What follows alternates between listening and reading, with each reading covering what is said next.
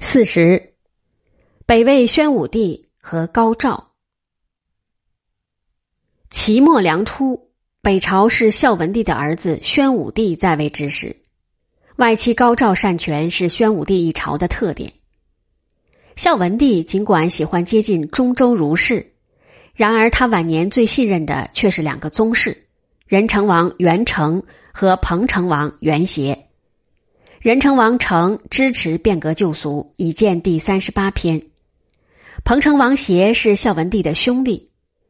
太和二十一年（四百九十七年），孝文帝出兵攻齐，使仁成王成主持留守事宜，使彭城王协为中军大将军，随同出征。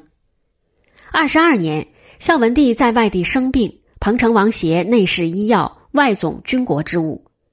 二十三年。他从南方北还，途中病重时，嘱咐袁协道：“四子幼弱，社稷所以，唯在于汝。”袁协是个极其小心谨慎的人，他苦苦推辞，说这样会得到镇主的名声，取罪必矣。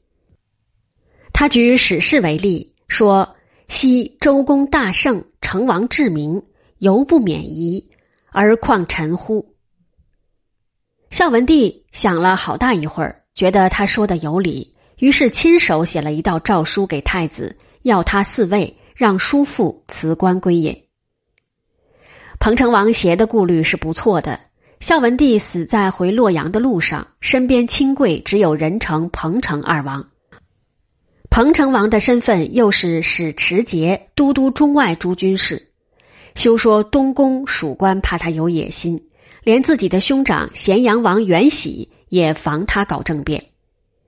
宣武帝即位后，请他做宰相，他再三请求，照遗旨行事。最后，宣武帝让他到定州做刺史。这时的宣武帝对这位叔父是理解的，也是尊重的。孝文帝指定的顾命大臣有六个，他们是仁成王成、咸阳王喜、北海王祥，是咸阳王之弟。广阳王嘉是太武帝的孙子，宗辈中的老长辈，和王肃、宋卞。李冲已在太和二十二年去世，宋卞是补他的缺。宋卞随即去世。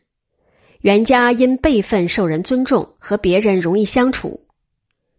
王肃从南齐奔魏，极受孝文帝信任，因而，在孝文帝死后就容易受人排挤。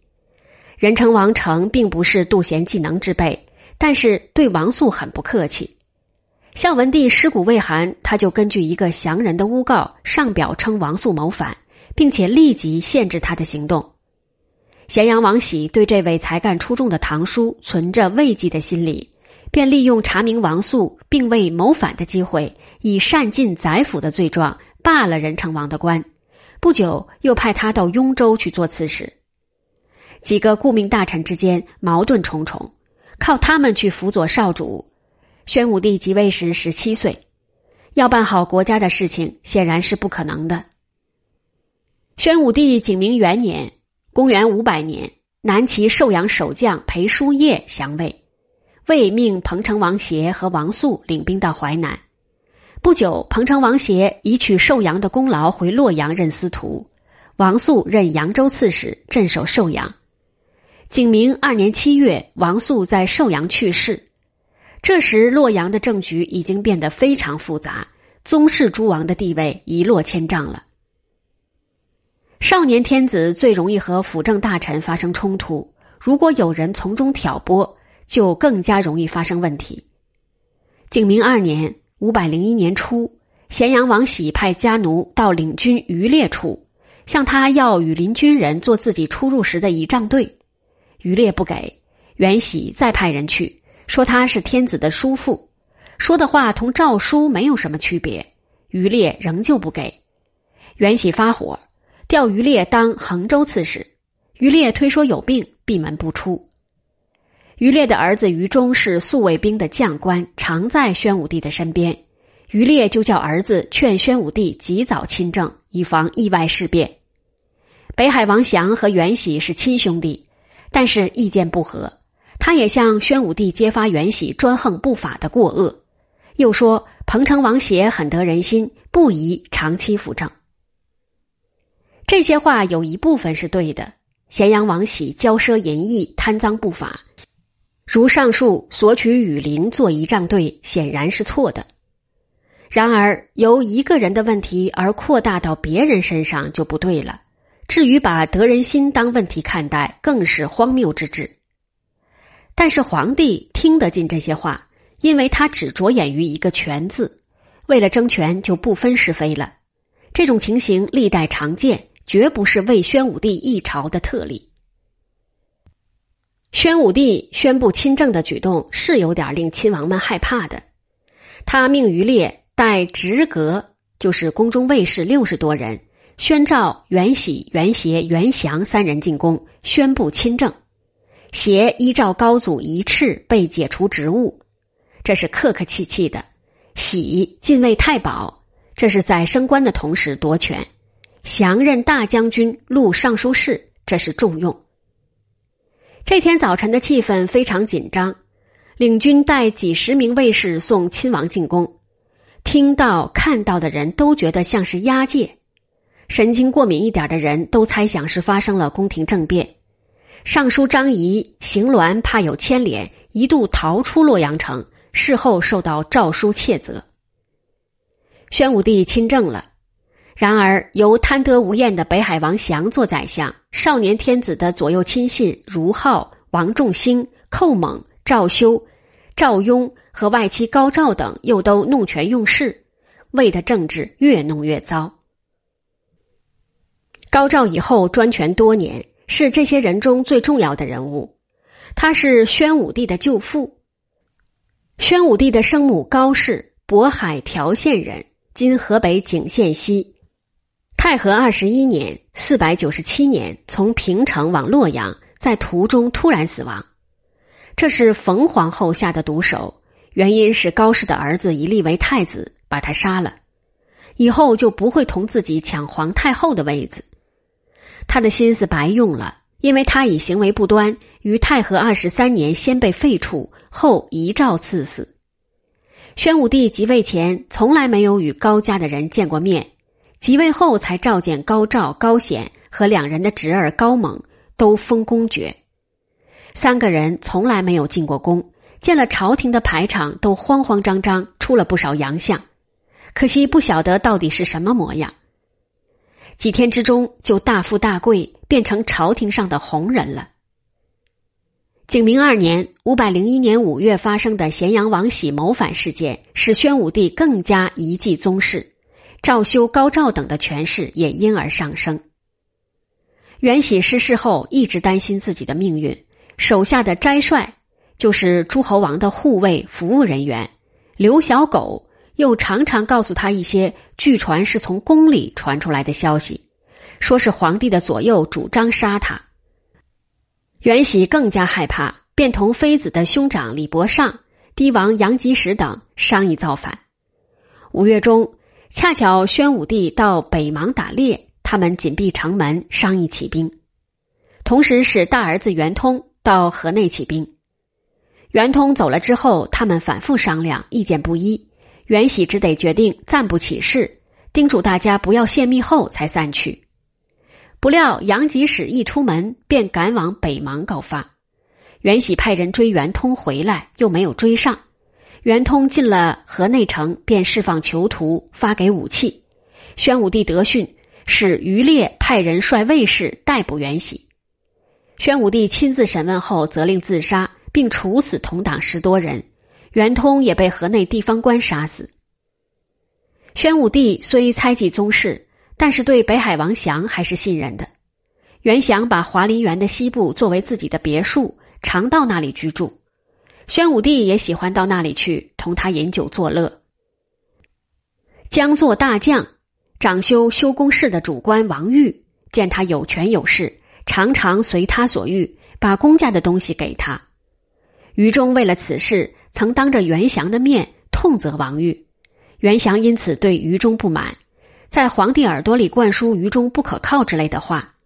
宣武帝相信他的话，不叫于中继续带宿卫兵。改任他为太府卿，管金帛财物的官。袁祥有本领排挤于中，但是敌不过高照。宣武帝杀咸阳王喜以后，越来越倚重高照。高照因在朝中的亲族极少，就设法拉拢一批人，打击一批人。散骑常侍赵修和北海王祥两个，是他必欲去之而后快的对象。前者是宣武帝的头号亲信，后者是地位比自己高的人物。扳倒了这两个，就可以取而代之。赵修原来是宣武帝做太子时的侍从。不贤书书，大概是个文盲或者半文盲，然而深受宣武帝信任。宣武帝即位后，让他做到从三品的散骑常侍。他在家中宴会，皇帝会带着许多王公贵族官僚去参加。他仗着皇帝宠信，横行不法。父亲落葬时，他毫无悲痛的神情。宾客在路上掳掠奸淫民间妇女，甚至把人家的衣服剥光，观看戏乐。小人得志，总是会忘其所以。他连王公也敢欺凌，积怨日深，一旦爆发起来，就无法招架了。高照利用众怒，把赵修的过恶揭发出来。一向依附他的官僚怕遭连累，也争先恐后告发他的罪恶。景明四年（五百零三年），宣武帝不得不把他交给尚书袁绍审问，结果下诏打一百鞭，喜敦煌当兵。这一百鞭有五个力气大的汉子轮流动手，实际打了三百鞭。这个家伙身体十分粗壮，吃了这顿打还没有死，不过到底走不得路了。接着把他附在马鞍子上，加上一鞭，赶马飞跑。浑身是伤的赵修，经过八十里路的颠簸，终于死了。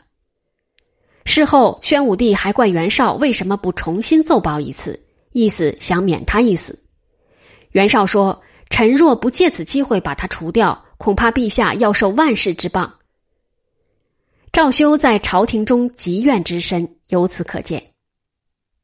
赵修死时已近年底，过了几个月，正是元年五百零四年四月，高照的毒手又伸向北海王袁祥，他诬告袁祥与如浩、刘胄、常继贤、陈扫敬四人谋为逆乱。如浩等四人都是宣武帝的侍从人员。如浩善于布置园林、设计楼观，刘胄本由袁祥推荐，常继贤长于训练马匹，陈扫敬能为宣武帝梳头发。谋杀大人物，特别是皇帝，利用他的侍从来动手，是最有效的办法。何况四人中还有是由袁祥推荐的，所以高照一告。不由宣武帝不信，他立即命中尉管治安的官崔亮弹奏袁祥贪淫奢纵，和如浩等仗势贪横等罪。表面上不提谋为逆乱的字样，用意想必是避免引起不必要的震动。这四个人在当天被抓，第二天即处死。如浩的妻子是高照的堂妹，这天。行刑的官员押如浩到他家里，令他服毒而死。如浩的妻子见丈夫到家披头散发，便哭将出来，眼睁睁的看他死掉。他们不可能知道下毒手的就是高照。如浩这种人自然该死，而高照的狠毒实在比如浩之流厉害不知多少倍。北海王府当天被一百名虎贲围住。袁祥看了差官拿来的中尉谈文，心里有数，就说：“如果只有这点内容，无需着急，倒是只怕另有大罪名横加于我。”果然，接着就有一辆车子把他押往华林园看守起来。宣武帝召集高阳王元雍等几个宗室商议处理办法。